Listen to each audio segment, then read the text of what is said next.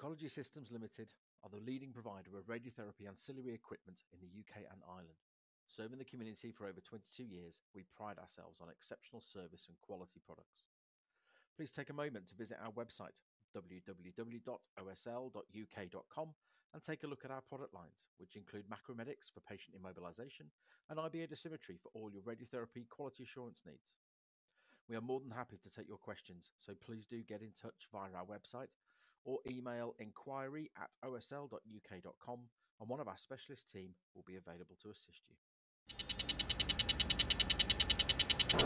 Hello everyone and welcome to RATCHAP. We're at U K I O in Liverpool uh, twenty twenty-two. Um, my name is Naaman John Anderson and I'm joined with my co-host Joe McNamara. Hi everyone.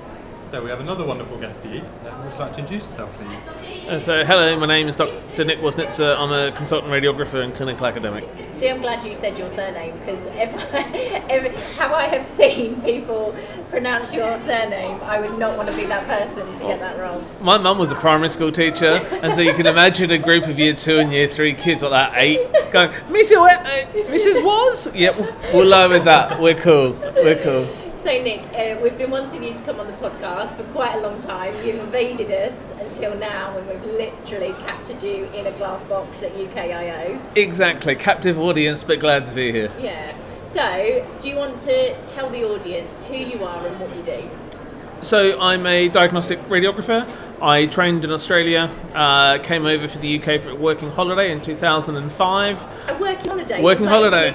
It, it does. It's a, it's a working holiday visa. I had an eighteen month to two years. We'll come to England, earn pounds because it's better than the Aussie dollar, yeah. See Europe and then go home. And you stayed? I have. It's been either the best holiday in the world because I'm up to seventeen years.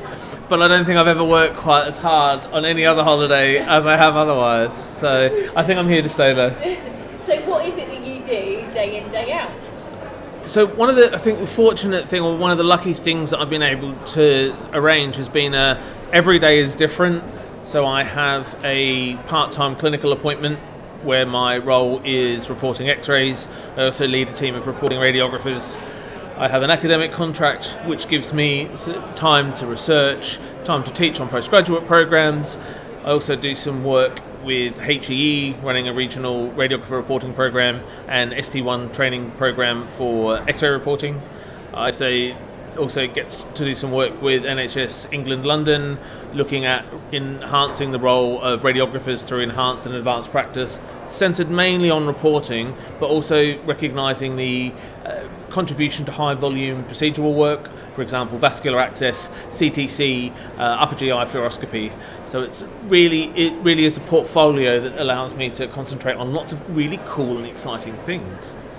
While being on holiday. While being on holiday. My seventeen year holiday is still counting. I'm uh, yeah still waiting for a little bit of time off though, to be honest with you. But that is a lot of roles, isn't it? How do you juggle not only your calendar but your time? So part of it, I think, is the fact that although it's good in that I've either got four jobs or I've got four bosses, yeah. And I don't know, everything is swings and roundabout, but I think one of the things has been that the themes have sort of very much merged, yeah. So if I was a painter on Monday, a taxi driver on Tuesday and a butcher Wednesday and Thursday, it would be hard to try and integrate and blend each of the skills and the roles and the contributions from a Monday to a Tuesday to a Thursday. But lots of my academic work, lots of my clinical work, lots of sort of the work within H E E or N H S London is all around radiographer reporting and enhanced and advanced practice roles. So there's very much a synergy where I'll report an x-ray on a Tuesday morning and either the learning I've taken from that X-ray of, wow, that's a great C P D case, or I'm not quite sure that we are reporting this in the best way or with the best systems, how are we looking at referral pathways, then feeds into my academic hat, which is, wow, I can either A, use this as a great teaching case, or B, that's a sort of that clinical academic thing of I'm answering my own clinical question in my academic role, which means that I can then start generating some of the evidence of what should happen or could happen or sometimes what shouldn't happen because actually it doesn't work a lot of the time. And then feeding into the H E E role is looking at, okay, so we've got this sort of the educational underpinning required for reporting radiographers and trainee radiologists. We've got access to the cases. We've got the framework around service delivery. How can we optimise training for London? And we've centralised some of the tutorials for the chest and M S K reporting uh, programmes. And then feeding into the operational hat, which is looking at London. We know that we don't have enough people to do anything. How do we optimise the workforce? Cool, all right, well, let's try and increase the numbers of reports by radiographers. Let's try to have more universal acceptance and rollout of uh, vascular access by radiographers or upper G I by radiographers. And so it's all, although they are sort of different roles, it's very much a thread running through all of them, which is how can radiographers improve patient care? Wow, just trying to take all that in, that's quite a lot. Um, there's something else amazing that you did, and that was through COVID. You were quite an integral part of the response here. Can you tell us a bit about that as well? Yeah, that's scary times. I can remember getting a call from Suzanne Rastrick very early on saying, can you talk, are you private? And sort of getting the lowdown of what was sort of planned for what was at the time Operation Nightingale. Um, so that was really intimidating, if I'm honest. I'd never been to the Excel before. I'm walking the length of the Excel and just seeing everything being turned into beds. Just the sheer scale was quite daunting. You know, that sort of times of crisis, people pulled together. It was a very diverse and large team looking through all of it. So that was sort of important. But some of the other things was we published a paper, I think it was submitted on about the twenty-eighth of March with um, Arjun Nair and Sam Hare through the B S T I. Around how radiographers can identify COVID on chest x-rays. We know that it was it's not only a respiratory disease, but chest x-rays formed one of the sort of the real pillars of investigation, especially in the early stages where there was sort of limited uh, viral testing capacity.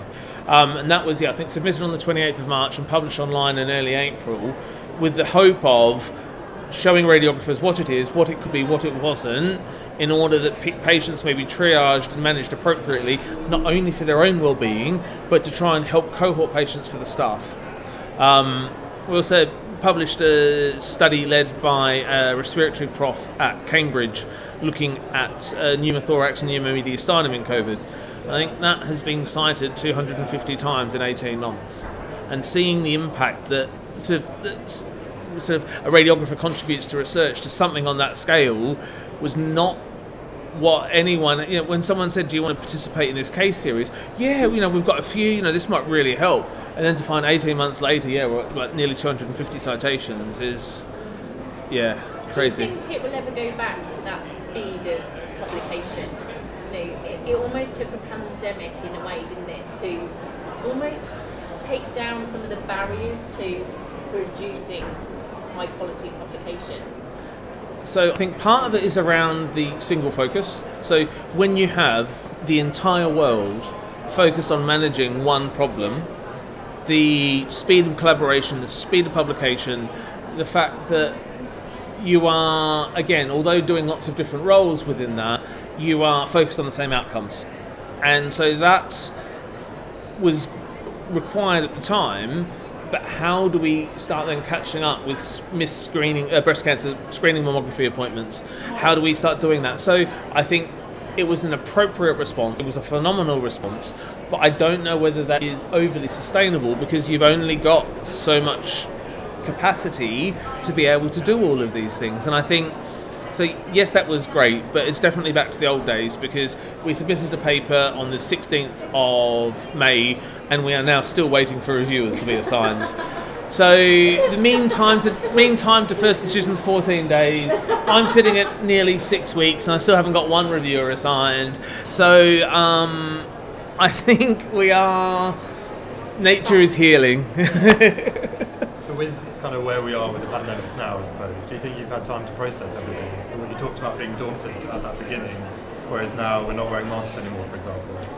How yeah. do you think you've processed it all in that time? Have you had time? Um, I think at first, no. I think I had uh, sort of two weeks off between uh, Nightingale and, and sort of back to normal, which I think yeah, you only start really, and this is of all radiographers, we have been, even pre-pandemic, we were working in a stressed and strained system, be it diagnostic radiography, be it therapeutic radiography. And I think the initial intensity of, we have a, literally the whole health service is a COVID service. We are doing urgent, we are doing COVID, and we will make people as safe as we can. But the problem when you start looking at the, you know, even just the adrenaline responses of, you know, can you work seventy hours a week? Well, of course you could for a week. Can you do that for a month? Probably not. You know, and you start looking at it, and part of the problem is, is that we've almost, we've lurched from wave to wave, and people haven't had this decompression time. They haven't had a time to really, truly step away and take stock, because annual leave's being cancelled, flights are being cancelled. I hadn't, luckily I saw my dad in January. He went back the end of January twenty twenty. Bye Dad, see you in April. And it was last week of January twenty twenty-two before we saw each other again.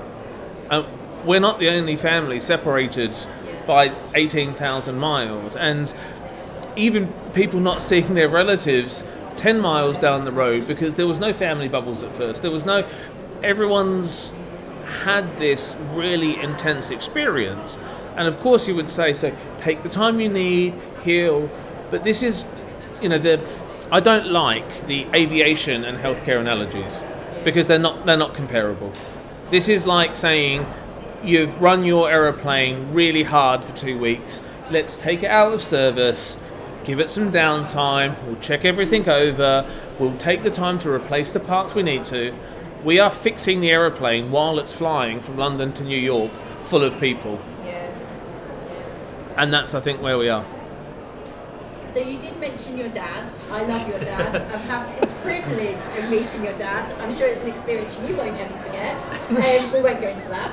But um, why was your dad in the country recently? Oh, so my so my dad left, and so on. I was awarded an M B E in the Woo-hoo! Queen's New Yay! in the Queen's New Year's Honours list, which was not exactly the end of my two-year working holiday visa that I had ever planned. Um, yeah, and so um, Dad came over for January. As soon as he could get out of the country, he came over. It was really lucky that he was able to, and he's retired, and that was fine. Um, and we got the letter saying, you know, there's a massive backlog. You're going to be ages for your ceremony. And Dad's like, I'm coming for your ceremony. He left on like the second of April. The fifth of April, I had a, a letter saying, hi, your ceremony is on the fourth of May. And so I got to go to Buckingham Palace and get presented by Prince William. And so Dad was like proper made up. Like we were all like really made up. And then that week also happened to coincide, coincide with a dinner at my university, Canterbury Christchurch University, where we were celebrating the M B E, and that was great. And then my fellowship also happened to be on that Friday. So within ten days of my dad being in the country, he'd been to Buckingham Palace, the Priory at Canterbury Christchurch University, and the S O R Gold Medal and Fellowship Award Ceremony, which you met him at. So. Yeah. The expectation of me taking out Dad next time he comes over. Yeah, you'll never, you will never, Nick. You will never beat that. Never beat that. But I have to say, your dad was just so proud of you. As I think, actually, talking from the profession, I think we will all kind of give you a pat on the back and cheer you, because actually it is testimony to the work that you do. And just, I think, we see you very publicly on Twitter and at conferences and really promoting the profession. But I know that for student radiographers, you are someone inspirational um, that people will look up to. Yeah, I know, Nick. I know, right? Myself, but, but especially when you've been on a working holiday visa for this long. I know, right? Uh, this to be is fair, what you do when you go on a yeah. good holiday. Yeah, I, I'm now legit. I am now actually let. So it's not a hostile environment. I'm also a British national now. But yeah, no, I think it's it's funny how things turn out. Yeah. I think is. So, so if, if you mentioned undergraduate students. My advice is, don't say no to anything, but not in a. I never. None of my career has been overly planned. I knew at some point I wanted to do some research, and that was sort of within my undergraduate, my third year. I knew I thought I, I will do some research at some point, but even then, falling into a PhD because I started a master's and the opportunity came to to do that, and it's. Like, wow, that's cool, of course, yeah, like roll with it, run with it. And, but it's not just focusing on work either, it's appreciating that, roll with opportunities, but sort of also take time for your loved ones. So I've uh, got an amazing wife and two kids, and it's making sure that what I'm saying yes to is impactful to me, and it's not necessarily the biggest or the best or the whatever, it's just that the targeted thing that I'm doing allows me time to also see my kids grow up. My, I've got a five foot two, eleven year old daughter. Um, you know, she's grown up very quickly.